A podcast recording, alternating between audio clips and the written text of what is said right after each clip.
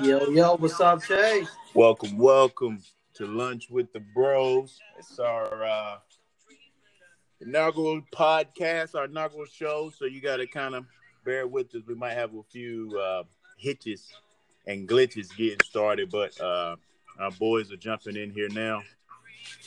I see we got Adrian and Brian in the room. What's up, fellas? What's going on? This is the first first one we are doing. We're doing right. We got everybody in here. No, not yet. Oh, okay. Well, I guess play what some we of that.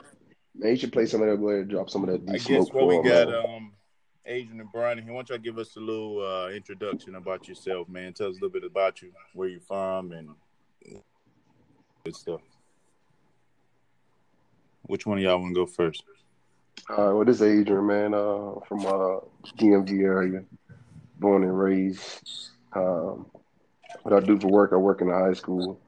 Um, it's uh, it's a low, it's it's a it's it's a it's a great high school, but you know it's low end kid, low low end low end students, uh, students that's, that that need a lot more attention than others. But I mean, it's a great school I work at.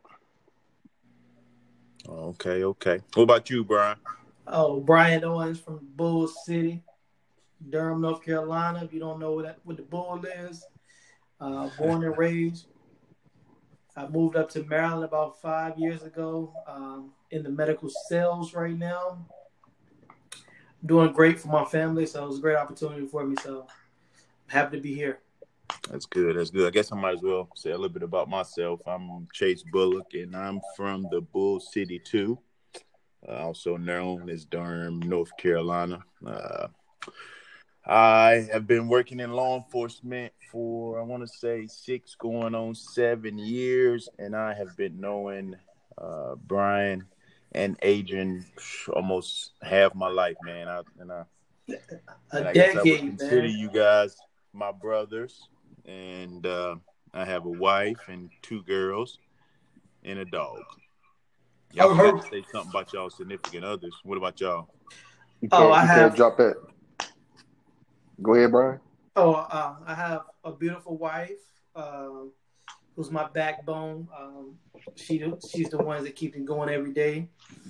I have three beautiful kids: Brielle, Brian, and BJ. Um, Brielle's six, Brian's three, Braylon's two. Uh, another reason why I'm I'm doing what I do right now is for them and my wife. All right. What about you, A? I'm recently married. Just got married uh, a month, about a month ago. Uh, today actually is our first month anniversary. Uh, Congratulations! Congrats. pretty crazy. One month down. Hopefully, a lot more to go. But I was saying, I was saying, I was thinking you should drop some D smoke for a second. Just. Oh, I still got it. I got it prepped, man, so I can just play it when we get ready to transition. You know what I mean? From topic to topic. Um, but uh, the purpose of our podcast, what we want to do is just kind of talk about current issues that are going on in the U.S., things that are happening. Um, we normally talk on the phone every day, and we figured it'd be a good idea to come up with a podcast and just, man, just be real and kind of put out there our thoughts and feelings and what's going on with us. So, um, we just recently celebrated Father's Day. I believe it was yesterday, and we want one of the main topics we wanted to touch on is uh, fatherhood and what does fatherhood mean to you. So, I'll open up the floor and just let whichever one you guys want to go ahead and go first, and we'll just go from there. I'll go first. It's Brian again. Um, fatherhood means a lot to me. Um, growing up without a father, single parent home. My mom tried to do everything she could to try to be the man and the woman in the situation, but a lot of things I had to learn on my own as a man. Like I said before, I have three beautiful kids. That means the world to me. Uh, I would do anything I can for them. Um, the, I would say the best feeling in the world is, is being a father. I mean, it's the toughest job that you ever had, but it's also one of the greatest jobs you ever have. To when you come home and you see them yelling your name, "Daddy, Daddy," that's a great feeling. All right, what about you, Adrian?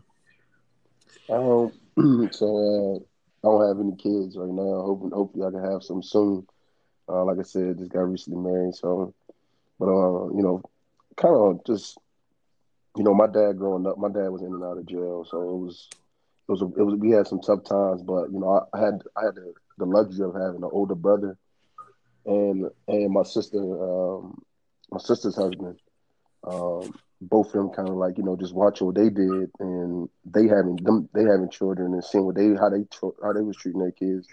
It just was a real big thing. Uh, it, it just showed me a lot you know to where you know when i become a father is to basically give my kids everything. Obviously make them make them work for some things but you know just to be there for them all right and um i guess i'll finish up man you know just just been thinking about this a lot lately, lately, and working in law enforcement. Man, um, fatherhood is so important. You run into a lot of kids and people that come from broken homes, um, where the father's not in the home, so they don't have any guidance or any leadership. And then I think, to me, that's why it's so big for us. And I've been talking a lot about it lately, is being a mentor and and role modeling for kids and trying to um, help these young folks get on the right track because you know at one time we all were like 17 and 18 and we made a lot of uh, bad decisions and did things that that you know we're successful now but we probably could have been more successful if we'd have had a little bit more guidance or mentoring. So man I, for me fatherhood is a very big deal. It's a very big topic and um, I, I feel like we need to do some things better to help in our community. What do y'all think? Of course, man. Yeah. Like I was about to say, me working at a school, you know, I think that's one of the biggest things because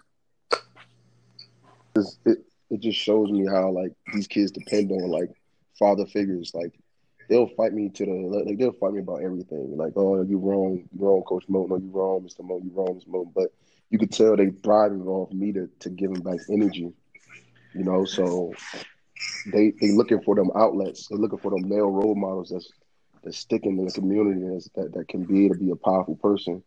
So I see myself sometimes almost like I feel like some of those kids that I work with are like my children because they see how much good I'm doing and see see them going in the right direction, and that that, that makes them empower themselves to, to let's say, hey, that's a black man, he's doing the right thing, so I can do the same.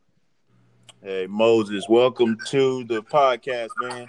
Sorry you couldn't get on in the beginning. Uh, we just talking about fatherhood, and I just wanted to run that question by you too, man. What do you what does fatherhood mean to you?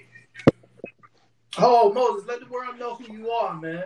Oh man, guys, thanks for having me. It's a pleasure to be on. Uh, just a tremendous weekend we just had, uh, Father's Day weekend, and uh, fatherhood means uh, pretty much everything. Uh, I believe that uh, having a father in the home it's really uh, a pinnacle point in in the in the home of of children. I believe that the father sets the tone for how the home is run, and that the father is the is a big role model figure in the homes, and uh, which is why.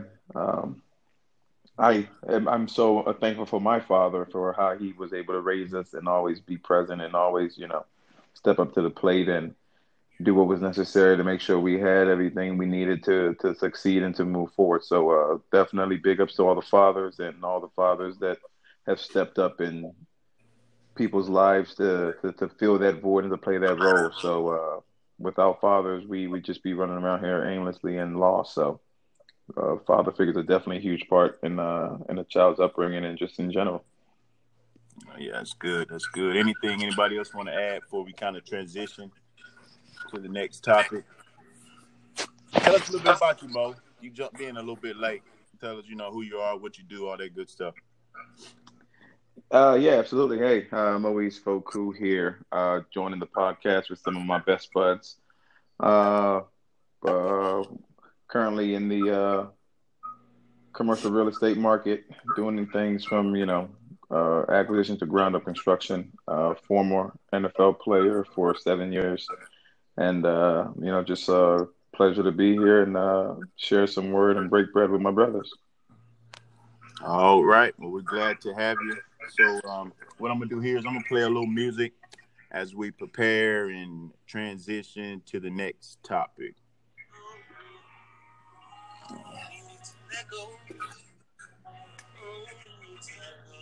Seven pounds of flesh.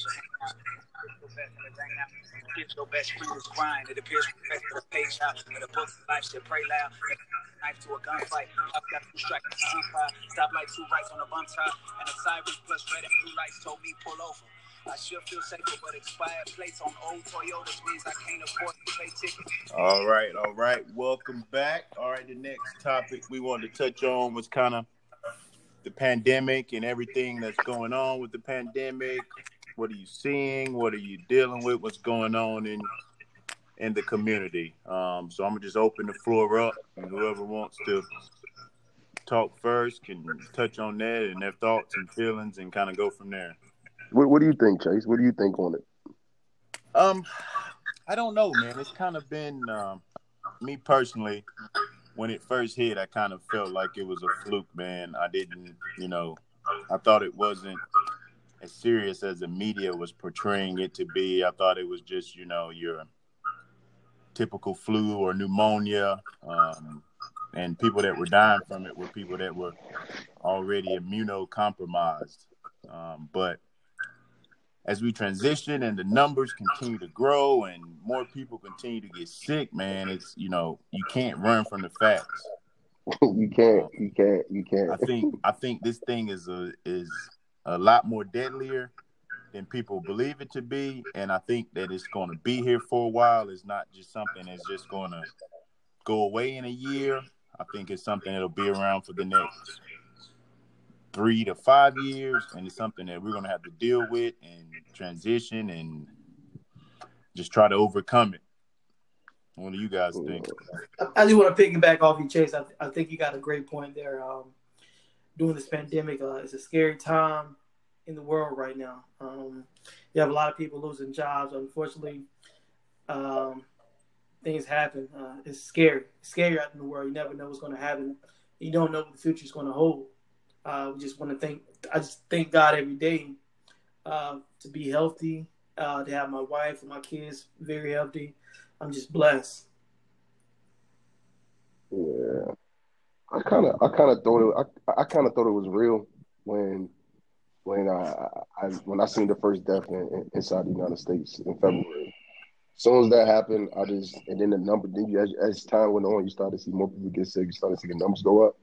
That's when I really thought it was it's going to get crazy. Um, so my wife is like real big into this stuff, and um, I'm I have I have a sickle cell trait, so I'm very high. You know, I'm very you know high. If I get it, you know, I can I can easily die from it. So whenever it, whenever we started to talk about that, it opened my eyes up even more. You know what I mean? Like I started like thinking like, dang, like maybe I need to start practicing washing my hands, but maybe just start doing all the protocols to basically keep that stuff away from you because at the end of the day, man, it could hit any family at any time, and it could wipe out some families. You know what I mean? So it depends on how it hits you. So,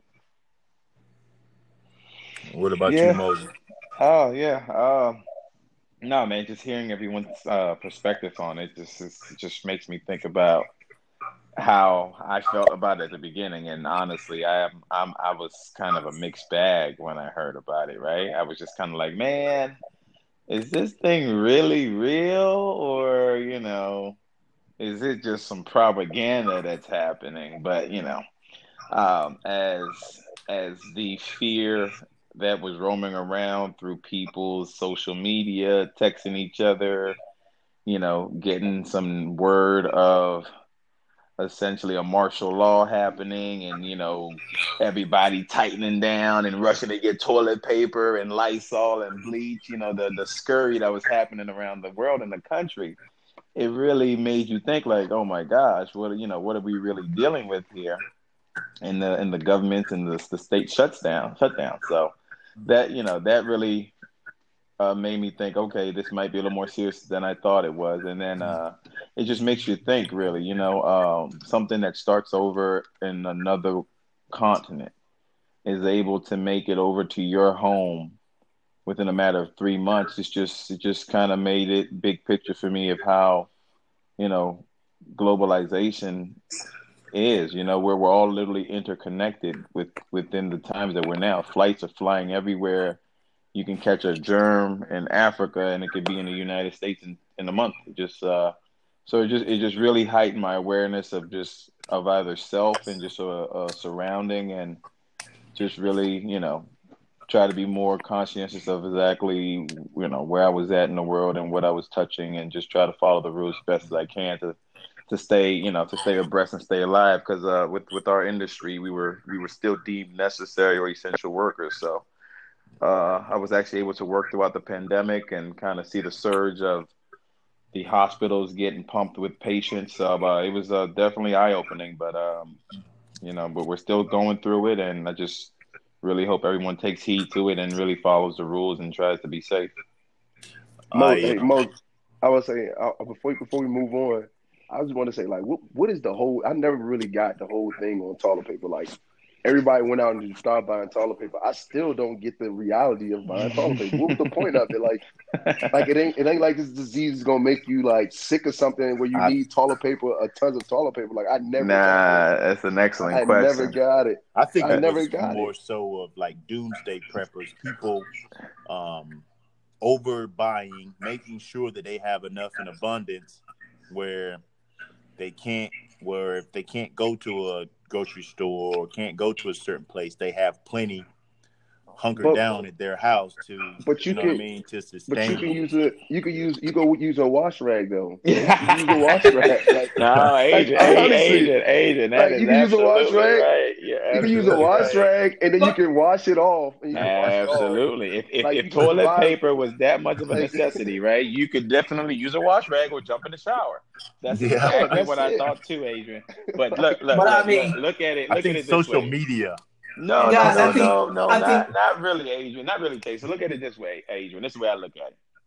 So there, there, there's a, there's a, there's a tracking on how and what people buy, pretty much each and every day. And like Target and Amazon and Walmart and everybody, they know the essential necessities that people get, right? And I think Brian mm-hmm. and Chase will probably be able to test to this. It's like if you're about to tell people they're going to be sitting at home and people are going to be sitting at home with their children and their kids and their kids are going to be making a lot more messes and a lot more issues and a lot more things going on don't want to be running to the store to grab these essentials such as toilet paper paper towels and x y and z i believe this was the frenzy and the in, in, in what happened with everybody getting all these cleaning supplies because they wanted to have like say an abundance of it so therefore they didn't have to run out because imagine you running out of toilet paper or paper towel and your kids are all over the house causing ruckus and a mess. Now you got to get in your knees and get a bucket and get a towel and you know they just wanted to make sure they had enough of the essentials and they could go shop for the rest of the remaining of the stuff. And as soon as one person caught heed to it, it became every parent and every household wanted the exact same stuff. So uh, you're absolutely right, Adrian. If if it was about toilet paper that badly, just go jump in the shower. Exactly. I mean, I just, I, am just being honest. Like, Go ahead, I mean, Brian. I think the world, I think the world just panicked. I mean, I think it's something that nobody ever seen, and they panic. Like uh, Moses was saying, like you saw one person grabbing it, and then everybody just panicked and started grabbing it because they didn't know what, was next. So I think the world just panicked. Yeah. I, I, I, mean, I can I can uh, confess I was one of the ones in there buying toilet papers so, and all so, that stuff.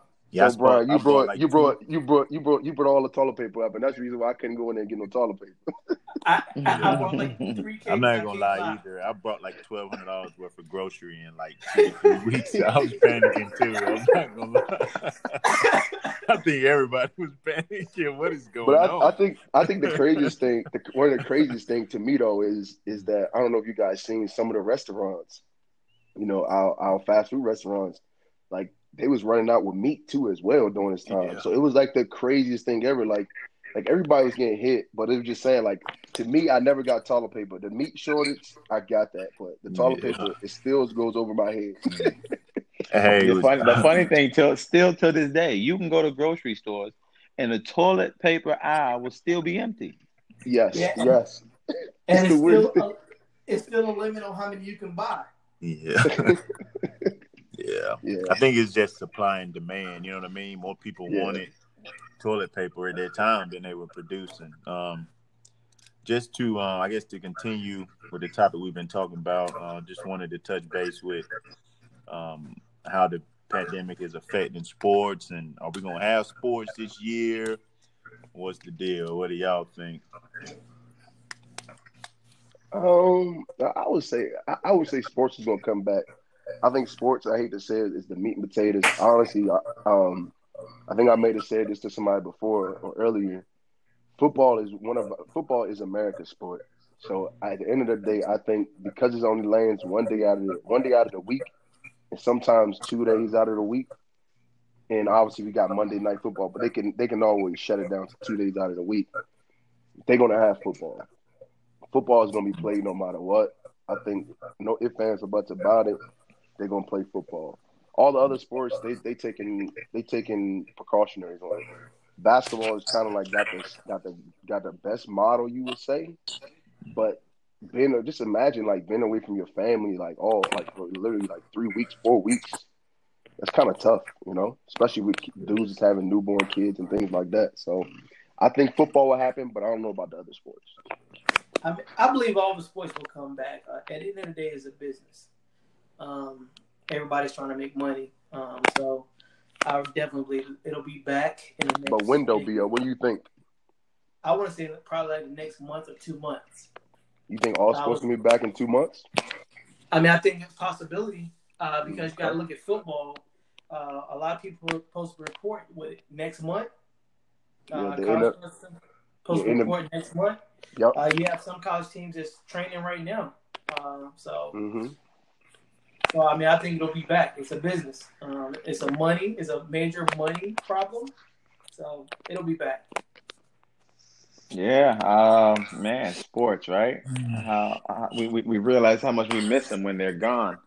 Um, I think that they will make a return, but it's you know it's all about um, how it comes back, right? You wanted to come back safely. You wanted to come back slowly. You wanted to come back with the with, with the with the progress and with the process. So um, you want to play football, but do you want to play football in an empty stadium? Does it take away from the experience and the the pressure and you know the, the, the heightened sense of things? You you want to play basketball? Does that crunch time shot have its effect if there's nobody in the stands cheering and yelling yes. at your name to, to affect yes. you? So um, it, it, it's kind of it's kind of up in the air right now. But but for our viewers at home who are stuck at home right now, we're itching. We're itching for, for sports. We we we want our sports back. We we love our sports. We love our athletes. But uh, I think I think the most important thing is making sure that we also think and care about the athletes and, and their well being. So. Um,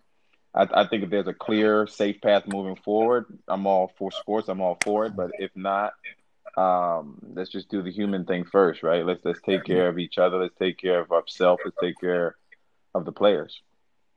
Yeah, I'm kind of piggybacking off what you guys said too, and I kind of touched on this earlier today, where um, I think the NBA's program that's about to start up in July is kind of going to be a test run for everyone else. If the NBA's able to keep those guys safe and not have too many people test positive, I think that'll make the other leagues feel more comfortable.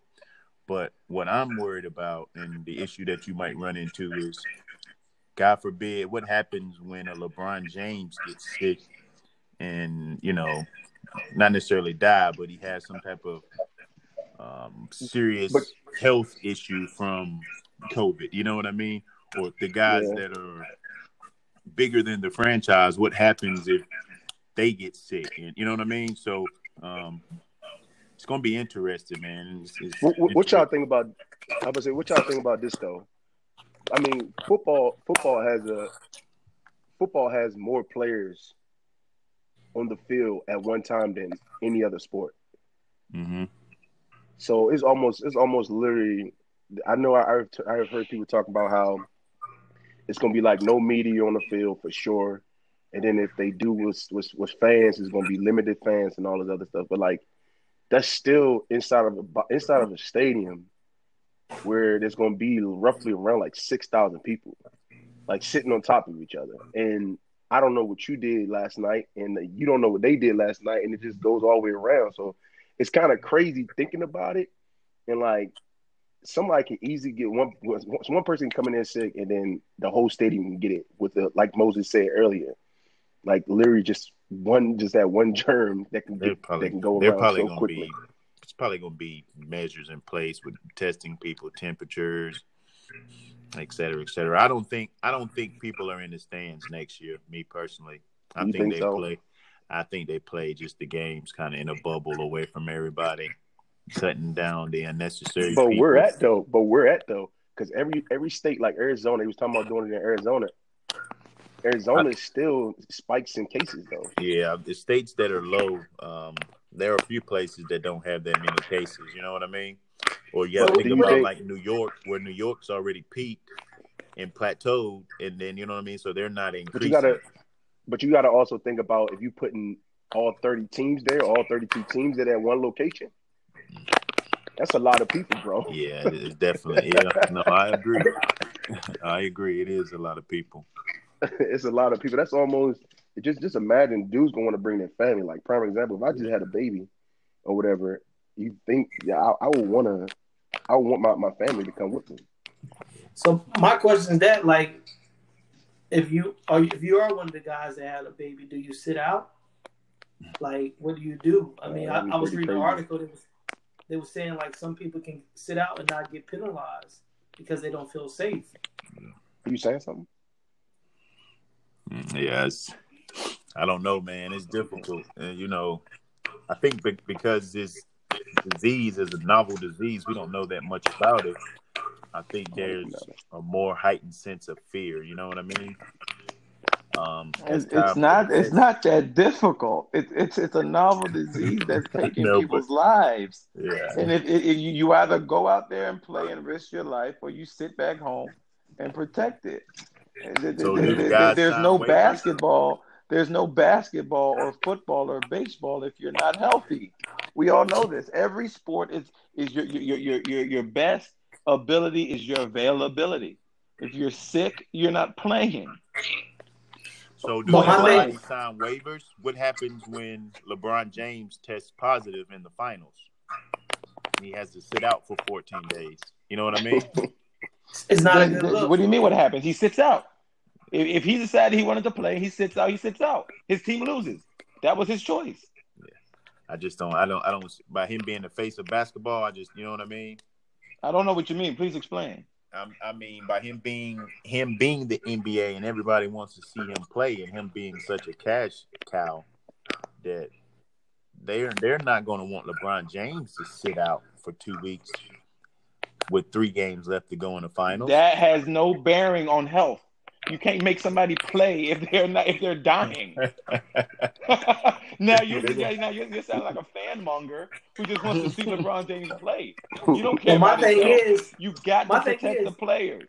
You have to protect the players. Is, but this can be avoided, you know. An injury can't be avoided. That's, I mean, you know what I'm saying. What I'm saying, like this can be avoided too if it's a novel disease that's affecting people at a high rate and invisibly.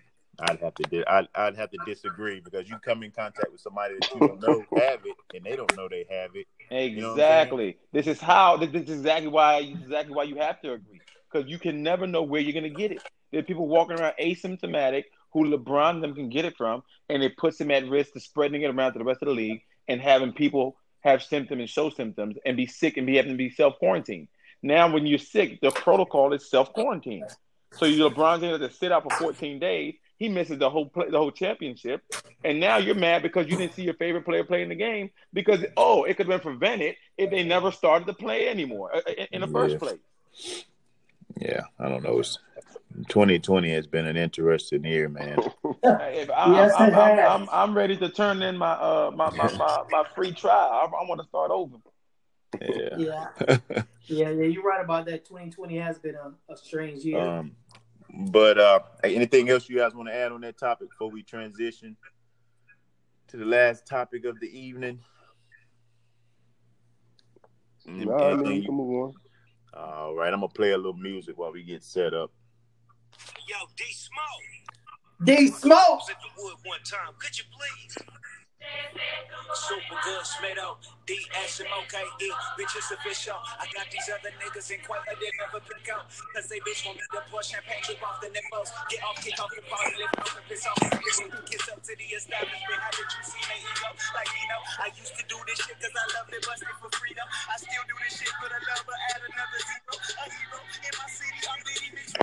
All right, fellas. All right, I'm back. Um, for the last topic, I kind of wanted to uh, just open up the floor, man, and and see if there's anything you guys want to talk about or bring up or what's going on with you in your daily lives. So um, I know Adrian, you said you might have had something you want to talk about. Self love, man. Uh, I think this is the time we should just uh, let out something that you know that we should just give our, our thoughts on. And I think self love. You gotta love yourself at, at all costs. Um, you look in the mirror every day and see yourself. Other people around you gonna hate you, and what we're kind of going through right now with everything that's going on with the whole Black Lives Matter movement, from everything. I mean, you just gotta love yourself. It's called self love, and I just wanted to say, make sure you guys have that self love. Anybody else want to throw anything in there? Mo, Brian. Hey, yeah, Adrian, man, great, great, um, great advice on that, man. Uh, a lot of a lot of people forget to to to love on themselves and to take care of self first because if you don't have yourself or have your your health, you can't help anybody else. So, uh, what I, what I what I would say that I'd add, and I guess as, as kind of my gem or two cents is, um, you know, uh, really really treat people the way you like to be treated. You know, I, I think we've all heard that proverb or heard this this the, these wise words said by people before. And you know and we we tend to just hear it and let it go in out the other ear. But um, we're all humans. We all bleed. We all shed. We all have feelings. And we all you know want the same things you know safety security you know love and, and attention and all that. So just make sure every day you're out there you really put an effort to you know check on your neighbor check on your loved ones and and really be reciprocal in the way that you know that you that you would like to be treated so you know treat people the way you like to be treated and uh, always uh, respect one another Cool, cool. Well, I just want to, I just want to leave y'all with a quote, one of my favorite quotes uh, by Dr. Martin Luther King, which I always go by. It says, "The time is always right to do the right thing." So that that's a that's a big quote that I go by every day. Sweet. Hey man, you guys said some said some powerful things there, man. I don't I really can't follow up with that, man. Um I think you said the things you guys said at the end are important for us and it's important for our country right now. Uh, we all needed the issues we're facing and, and um, I'm glad that we kind of got this platform now to talk to each other and and put down how we feel, man. I think I think the this platform or this podcast has an opportunity to grow into something special that we could look back on when we get old and, and reminisce and all that stuff. Um, so uh, this is uh, lunch with the bros signing out. Our first podcast in the book. Look forward to many more to come. Thank you for your time. Peace.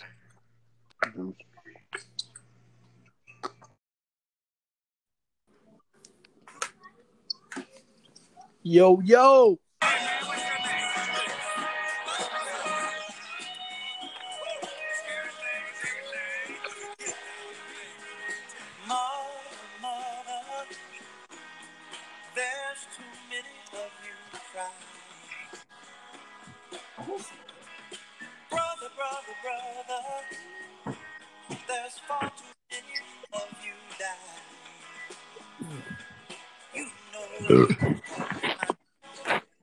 Up? What's up? What up? What up? What's up, man? Not much, buddy. What's going on? Nothing, nothing. Hey, so we here lunch with the bros, episode two, and uh It's me, Chase, and Brian Bo on here. We got some friends that are gonna join in here in a few minutes. What's going on, Brian? Not much, man. How you doing, man? Oh, just relaxing, man, relaxing. Um, I think Moise is joining in here too. One of my other brothers. What's up, man? Hey, what's going on? All right. Uh, so um, we got a few topics we want to touch on today, man. Some stuff that's trending in sports and just some other issues in the U.S. Uh, the first topic we want to talk about is Cam Newton joining the New England Patriots. Wow, it's crazy, right? Wow, that was a that was a big that was a big sign right there. Um, I think that's going to change Cam Newton Newton career. Um, yeah. I think Belichick's going to do a lot of a lot of things for that dude. Um, I'm actually kind of happy he signed with uh, the Patriots. Yeah, and then the other topic we were going to touch on is like, what was the recruiting process for you? Because we all kind of come from different backgrounds and kind of had a different uh, story or different path that we took. And then um, finally, I wanted to just kind of talk about um, why do you feel it's important to mentor young men and kind of what does that look like to you? So let's kind of take a step back and go back to the Cam Newton joining the Patriots. What do you think about that, Moise? I think it's uh, it's a very exciting move. I think it's actually going to be um, some of Cam Newton's probably greatest years in the NFL. Um, just from uh, organization standpoint, uh, maturity standpoint, just he's had success early on in his career in uh, North Carolina, but to be with an organization like the New England Patriots and a coach like Bill Belichick, I feel that he's just going to be surrounded with excellence and he's going to have to fall in line. I mean, don't get it twisted. Cam Newton's a great athlete, a great quarterback himself, but him in an organization like the Patriots with Bill Belichick, I believe it only, you know, makes him two times better. Um, they still have a lot of work yet to do. It's a lot of, you know, a lot of football yet to be seen. Can he can he learn the playbook fast enough? Can he produce fast enough? But if this is uh, something that he really grabs onto and holds by the reins and uh, rides it really well, I think he can have a lot of success in New England. And, and I think, you know, on both parts, I think New England's also saying, hey, it's a great opportunity. To come in here. Let's see what you can do. We'll give you a one year shot at trying to, you know, make a big deal. And um, I'm, I'm just, uh, I'm really looking forward to see how he handles himself in that new uh, environment and to see if he can excel. Yeah, yeah, you hit some key points. What about you, Brian? What about you, Brian? Oh, that's all right. I'll step Looks in. Yeah, he must have had some connection issues. We lost him. Yeah. Yeah. Hey, so what I kind of wanted to say, man, yeah, just to piggyback off what you said, man, I think Cam Newton joining the Patriots is huge, man. I think it's a win win for Cam Newton. I think it's a win-win for the Patriots because the Patriots are going to teach Cam Newton or that culture. He's going to be in a culture where it's team first, individual second. I think they're going to show him what it takes to win. You know what I mean? Um, Yeah, consecutively. absolutely. um, I think, and I think for, and I think Belichick gets an athlete. If Cam Newton's healthy, he gets an athlete or a player that can take over games with his arm or his leg. You know what I mean? And I'm interested to see how they capitalize that in the New England Patriots offense. I know it's going to, you know, because there's no OTAs, it'll take them a little time to pick it up and and understand it completely. But I'm I'm excited about you know seeing those guys when they get on the field how they perform. Um, Cam Well, is well, you know the the funny the funny thing, Chase, is too is you know the New England Patriots, right? They they had they're coming off a almost twenty year run of excellent football play with um, one of the greatest, eh, if not the greatest quarterback of all time, Tom Brady, and if not the greatest coaches of all time, Bill Belichick. So it's it's very hard to tell your fan base you know what, we're just to hit the reset button and rebuild and hit you guys with three or four years of some terrible football culture after we've just been excellent for so long. So it, it was almost it was almost like written in the wall that they had to go get some type of exciting player, some type of player that can come in and impact the game right away, some player that has some notoriety. And uh, um, you know, I, I, believe that Cam Newton fit the bill on that aspect. Now it's all exciting news. Now, still a whole whole lot of work to be done. But if if if you just put it alone on his shoulders, we've seen Cam Newton be able to impact the game, as you so said earlier, through his arm with his legs, and he can you know he can even block. He's just a big physical man that is just an incredible athlete and that can literally take games over as soon as he gets hot. So um, to really be able to see him put into a system where he actually learns the actual game of football on another level, and then also when he kind of is able to get more comfortable and interject some of those Cam Newton esque kind of you know moments, it's it's really going to be uh, uh, uh, fun and exciting to watch. And then you but, think about. Go ahead. I'm sorry, Brian. Oh no, I was just saying. Do you think? Um, I think it'll be a learning curve for Bill Belichick too. I mean, coming with one of the greatest play, uh, football players at quarterback at Tom Brady, uh, going to Cam Newton, who's more mobile, who can get outside of the pocket. I think it's going to be a learning curve for him too. Well, I think Belichick's specialty is adjusting. I think that's what separates him from the other coaches is when he goes into um, halftime and a team's doing a certain thing. I think his organization or him him leading that organization they have the ability to figure out what you're doing and to stop it or figure out something that you can't stop and continue to give you that same play in a different formation or a different look. Um, that's what I think is what makes Belichick special, and that's why I think he'll be able to adjust with Cam Newton. And plus, I wanted to kind of throw in there in 2015, uh, Cam Newton had one of the best defenses in the NFL, and you know, last year the Patriots statistically we're the number one defense in the NFL. So I think if he can if he can stay healthy and then they put out that that that top defense on the field every Sunday, it's going to be tough to beat them. Now I'm not saying that they can beat Patrick Mahomes, but I'm saying that I think that they can make the playoffs and maybe do a little damage in the playoffs.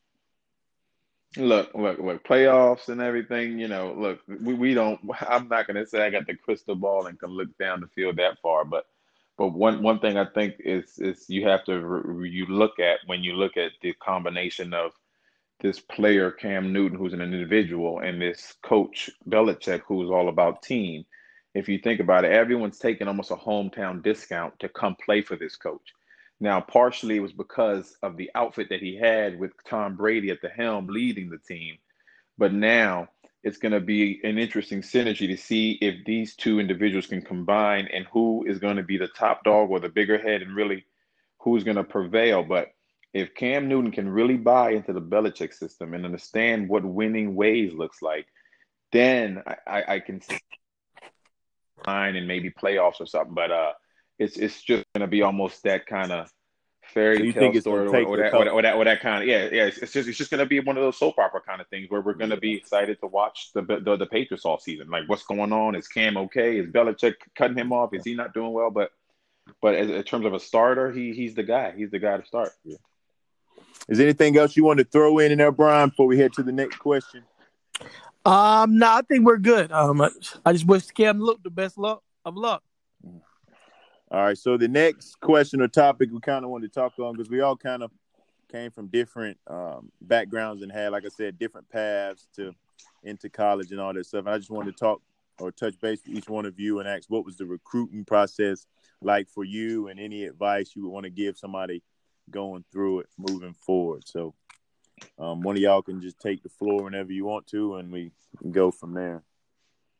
Um, well, I would say for me, the recruiting process was was was crazy. Um, I started as a true freshman on varsity, and um, they would look for big things for me, but I couldn't get the grades, or my mind was all over the girls, and it kind of like messed up the recruiting process for me. Uh, I ended up getting letters and some letters, but I ended up going to a D two school, uh, Livingstone, and then transferred from there to a junior college. Um, I think the recruiting process was a little different for me than you guys. Um, Moise, I know it was pretty difficult for you, so I'll let you speak on that. Uh, right, right. We're and, and just to reframe the question, I believe the we're we're talking about the recruiting process coming out of high school, going into college, and uh, trying to essentially find your path into adulthood. Um, so, uh, speaking on that, I think the recruiting process for me, I was able to jump uh, in high school to two different high schools. I went to a a public high school, and then I went to a private high school, and the reason I jumped to a private high school, I felt that it would give me better or more exposure into the uh, the college realm and to, you know to be able to get you know better looks at going to the next level and playing sports or football or or whatever sport I was you know trying to excel in. Um, and that kind of that kind of backfired on me a little bit because although I was doing well on the field and catching all the accolades and you know MVPs and, and all conference and everything I don't believe that the exposure that I was seeking was what I was uh, initially getting. So um, I believe that uh, when you're doing the recruiting process, it's important to understand that exposure and catching your film is it's very is very important in terms of getting it out there. If if your school has the connections so be it. Perfect that's fine. But it's also important that you must also look at it almost as an, an individual investment in yourself meaning get your film. Make sure you always put yourself in the best foot forward. Share it out with whoever you need to uh, if you have those connections or if you don't uh, additional to what your coach can do so for me um, i got a couple letters from a couple big schools offering date comes around uh, didn't really pan out as I expected. My grades were good, uh, so therefore I ended up taking my my talents to a Division three school uh, right outside of uh, on the outskirts of Maryland, near near West Virginia, a school called Frostburg. Uh, decided to play there for one year, and then you know the competition wasn't what I thought it was. I I was excelling at that level, and then I remember that I was um, my dream was always to go D one, so after that one year at a D three, I decided to transfer over to University of Maryland um, as a recruited walk on, and just essentially, you know, get it, get it how I how I got it, and really worked my butt off, and was then able to uh, have a great career at the University of Maryland. Okay, okay. Um, just to follow up on you guys, um, kind of for me the recruitment process, I wouldn't say that I was highly recruited. I probably was like a four star guy. Um, not the best linebacker in the country, but one one of the top linebackers in the country. I think for me and what a lot of people get caught up in. Ooh, four star, four star. I don't know if me and Brian had any stars. Man, I might have been zero. Stars, I might have been zero, zero stars. Man, I, I hey, was that, zero stars, funny, but yeah, I played like a five star. Yeah, and that's boy. funny. That's, that's funny. Yeah, that you wanted to say that, and that's what I kind of what I was kind of going into is that those stars don't mean anything once you get to a college all the colleges are going to tell you, oh, you're the best thing since sliced bread. You're the best this, you're the best that. But once you get on that campus, you have to find a niche or something that separates you from the competition. Everybody's athletic, everybody's strong, they can run, they can jump. You know what I mean? They're the best of the best. So uh, you have to have a good work ethic. And that's why I'm kind of thankful by going to University of Maryland, our coach Ralph Friedgen instilled that into us as far as like we're going to work every day. We're going to go out on that field and we're going to earn um, your respect and we're going to try to earn a victory. Um, the recruiting process can be hectic. I know now uh, when we were going through it, you know, you had to have a coach put your name out there or send your film mm-hmm. to a mm-hmm. college where now a lot of guys are uh, getting their own film and sending it to all the coaches all throughout the country and trying to get them exposure. And a lot of guys are being recruited at a much younger age. You know what I mean? I see guys that are what 11 LeBron, 12 having offers now, which is to me, which is crazy. Who knows what will happen seven years from now? I mean, you look at LeBron James' son. Uh, he got an offer from Duke. I think he was like in the seventh, eighth grade. Which, yeah, which kind of which kind of which kind of piggybacks off what I'm saying is how do you know how good he'll be four years from now? You know what I mean? He might get to college right. and not want to work as hard as some other guy that's a uh, one star recruit, but the one star recruit might be better because he has more work ethic. He has the intangibles. or whatever it takes to to be a better player to succeed at that next level. Right. Nah, that's an excellent point. And you know, the, the crazy thing is they they're being found, like you said, Chase. You know, compared to how when we came out with the recruiting process, and it was always mostly through your athletic director or through your head coach's connections and what schools kind of recruited in your hometown area. So, but nowadays they have the thing called Hudl, and essentially these kids get to take all their their highlight films, all their type their good plays, and create a, a highlight reel to then share through either social media or through the internet or via email to any university that they want. And and now the the way that, that their reach is so much greater than it was when back when we were growing up. So um, the recruiting process now, I can only imagine, you know, how how these parents and these kids are are, are navigating this. It seems like a lot to me. But uh, also with that being said, um, we we we didn't have um, all all of that stuff going back, and, and, yet again, you know, so so with the coaches, you know, if you're not first, you're last, right? So the yeah. big thing, even in all sports, it's it's you, are trying to get that potential uh, uh, talent, like like Brian was talking about, LeBron James. Everyone's looking for that Kobe Bryant. Everyone's looking for that Kevin Garnett. Everyone's looking for that LeBron James, and and you know that talent that you can't necessarily teach anything to, except see him evolve and get better and better.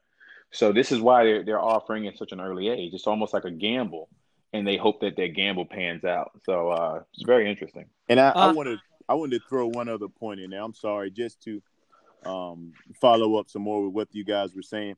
I think it's very important not to get caught up in uh, uh, not maximizing your talent and finding the best school that that fits for you because football isn't everything or basketball isn't everything.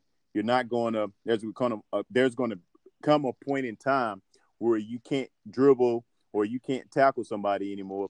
So you need to have that degree. So you need to find a school if you want to be an engineer.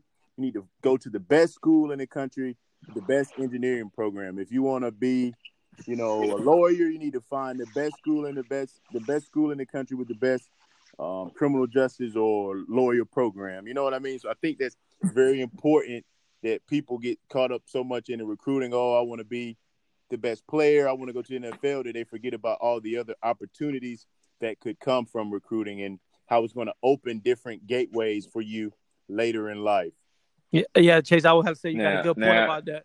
Uh, like you said, uh, finding the best school to fit what you want to do in the after the ball stop stop rolling, stop bouncing, you stop tackling. The best school that's going to be able to make you be able to excel in that next level. So I think you have a great point about, about that. Good point. Nah, yeah, no, no, those are all excellent points, but let's let's let's be real, fellas. when, when, when, when them, when them schools came out, when them schools when them schools came out and they said Duke, NC State, North Carolina, Maryland, and them coach in Maryland said you could start next year. Yeah. What what what, what light bulb went off in your head? Oh, I'm gonna start. I'm gonna go to the league. I, I, I ain't got time to be sitting on no bench. Hey, but I think on, they tell everybody on, that Moise. Yeah, I mean, yeah, that's a, that's and, the and thing. Guess what? And, and, guess what? And guess what? And guess what? And we eat it up like soup. So and, I mean, that's so the thing. Yes, I, I every everything you're saying is is absolutely true. It's going to be hard to really get us to think as student athletes yeah. because they look at us as athletic students. Correct. So it's very important. It's very important to put the student portion first. And that's something where I think parents have to try to instill and teach that into their kids because even in high school, you don't play the sport unless you're eligible to play. You don't get in college unless you're eligible to get into college. So school is a big aspect of being an athlete. And I think one time, sometimes when they when these uh, schools and give you scholarships and make you feel really fluffy and good, they take away that student portion away and make it really easy, and they just want you to focus on sports because sports is a big business for them. So it's important that we instill in the kids and the children that yes, although you are going to be a great athlete at this university, do not forget that you your playing days are coming faster than your working days and your actual real life days. So they're numbered. Remember, be a student first. All right. Well, thank you guys for all your good points. We're going to switch over to the last question. Uh, pretty much just wanted to talk about uh, how important is it to mentor the youth and kind of what does that look like? I'm open up the floor and just let whoever wants to go first, and we can just go from there. You want to start it, Brian? Yeah, I'll start it. I mean, I think mentor is, is very important uh, to the youth. Um, back in the day, I wish I had a mentor to to guide me into things that I didn't know. Um, I actually uh, mentor uh, kids for an AU program called the Zion Warriors, where we take uh, kids and we teach them basketball, and also we teach them more things more than basketball. We teach them like a lot about life skills. We teach them about credit. Uh, we teach about why it's important to have good grades in school. Um, like we always say, the basketball, don't, the basketball or football don't don't live forever. Um, a majority of the people don't pay, play more than what maybe ten years if they make it to the league. I'd And say then- three. I'd say three.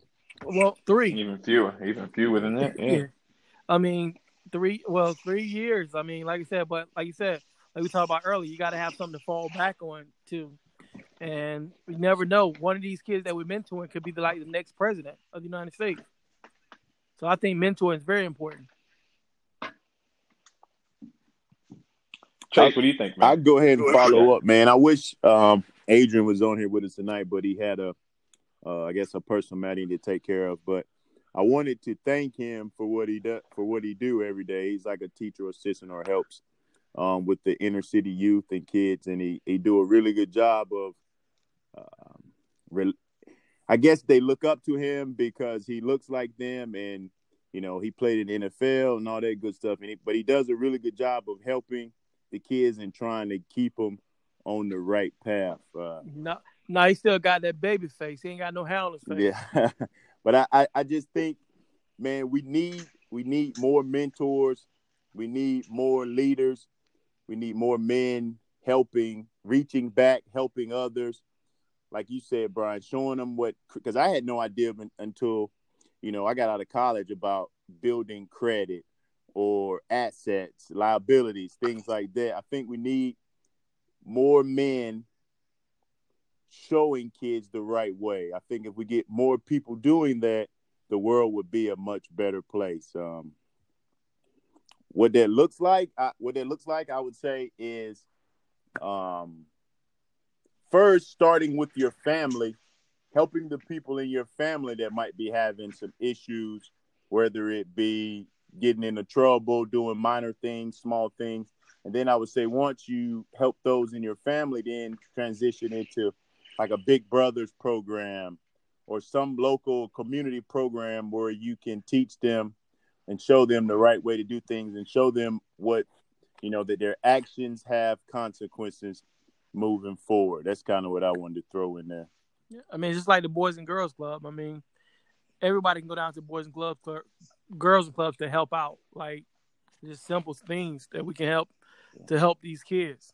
And I think a little, it just any little help goes a long way. You know what I mean? It might not Yeah. seem like you're doing much, but there were people in my life that told me little small things or tried to point me in the right direction that helped me later on in life. You know what I mean? Yep. Absolutely. Yeah. Absolutely. Um, I mean, look, the way I look at it is is this, right? As human beings, we are impressionable since birth, right? All all we do is mimic and copy things that we feel are are right or are good. So anytime that you can get someone who's been somewhere before you to go ahead and give you some type of advice, some type of handout, some type of uh, example of what to do and how to do it, it's it's always good. Um, growing up, I think each one of us, whether it was a parent or someone that decided to pour into us because they felt that we were special or they saw something in us, um, was essentially a mentor. And like you said, Chase, even just a little tidbit of advice, one word, supportive words, you know, all these little things, or just them, or just the way they carried themselves, and you and you gravitated towards that person and said, "Yeah, I want to be like that person." Um, it's it's uh, it's it's like you said, sometimes even the littlest things, but uh, um, being a mentor, just kind of giving back and feeding and pouring into uh, the youth I believe it's it's so important. I believe that's kind of the, the cycle of life, and uh, any opportunity that I get to to do it, I always try to take it head on and and, and uh, really take it seriously. So that's my take on it. All right. So we're coming to a conclusion here. Just kind of a new thing I wanted to add, and moving forward, we kind of want to do just a final thoughts or one last little key point you want to get out there. Is there anything you guys want to throw in there? Um, I just want to throw this in uh, a quote. Uh, it goes like this: "I am me, nothing more, nothing less, and that's enough." So I take that quote as, if I'm happy with myself, then it gives me confidence to do whatever I want to do in life. So, as a as a young kid, if you're happy with yourself, nobody can ever take that from you or take that confidence from you. That's good. That's a good one, Brian. What about you, Moise? Uh, shoot, so that's a really good one, Brian. Um, I'd say to the to the youth or the kids out there, um, you know, be yourself and be confident in yourself because uh, there's all there's only one you. So make sure you always be yourself.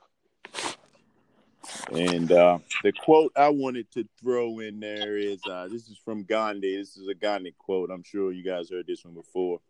Be the change you wish to see in the world. And kind of what that means to me is um, you can't fix the world, you can't fix no one else until you fix yourself first. So you got to look at yourself, look at things you need to change, things that you could do better. And then once you get yourself right, then you can help others or try to help others, not judge them, but help get them on the right path. I think that's huge with all the things that are going on in the world right now. That if each one of us just stop for a minute and say, hey, what could I do better? What could I do better to be a, a better human? What can I do to help someone else? I think that would go a long way. Um, can't fix the world till you fix yourself. So that's a good um, one. That's a good one. That's all I got. Thank you for listening to episode two. Uh, we appreciate your time, and we'll hey, see you next. Go ahead. I'm sorry. Hey Chase, I just want to say one thing. Hey, put that old school music on for me. hey, thanks. and uh, we'll see you next week. Thank you for joining. All right. All right. Peace, love, and prosperity.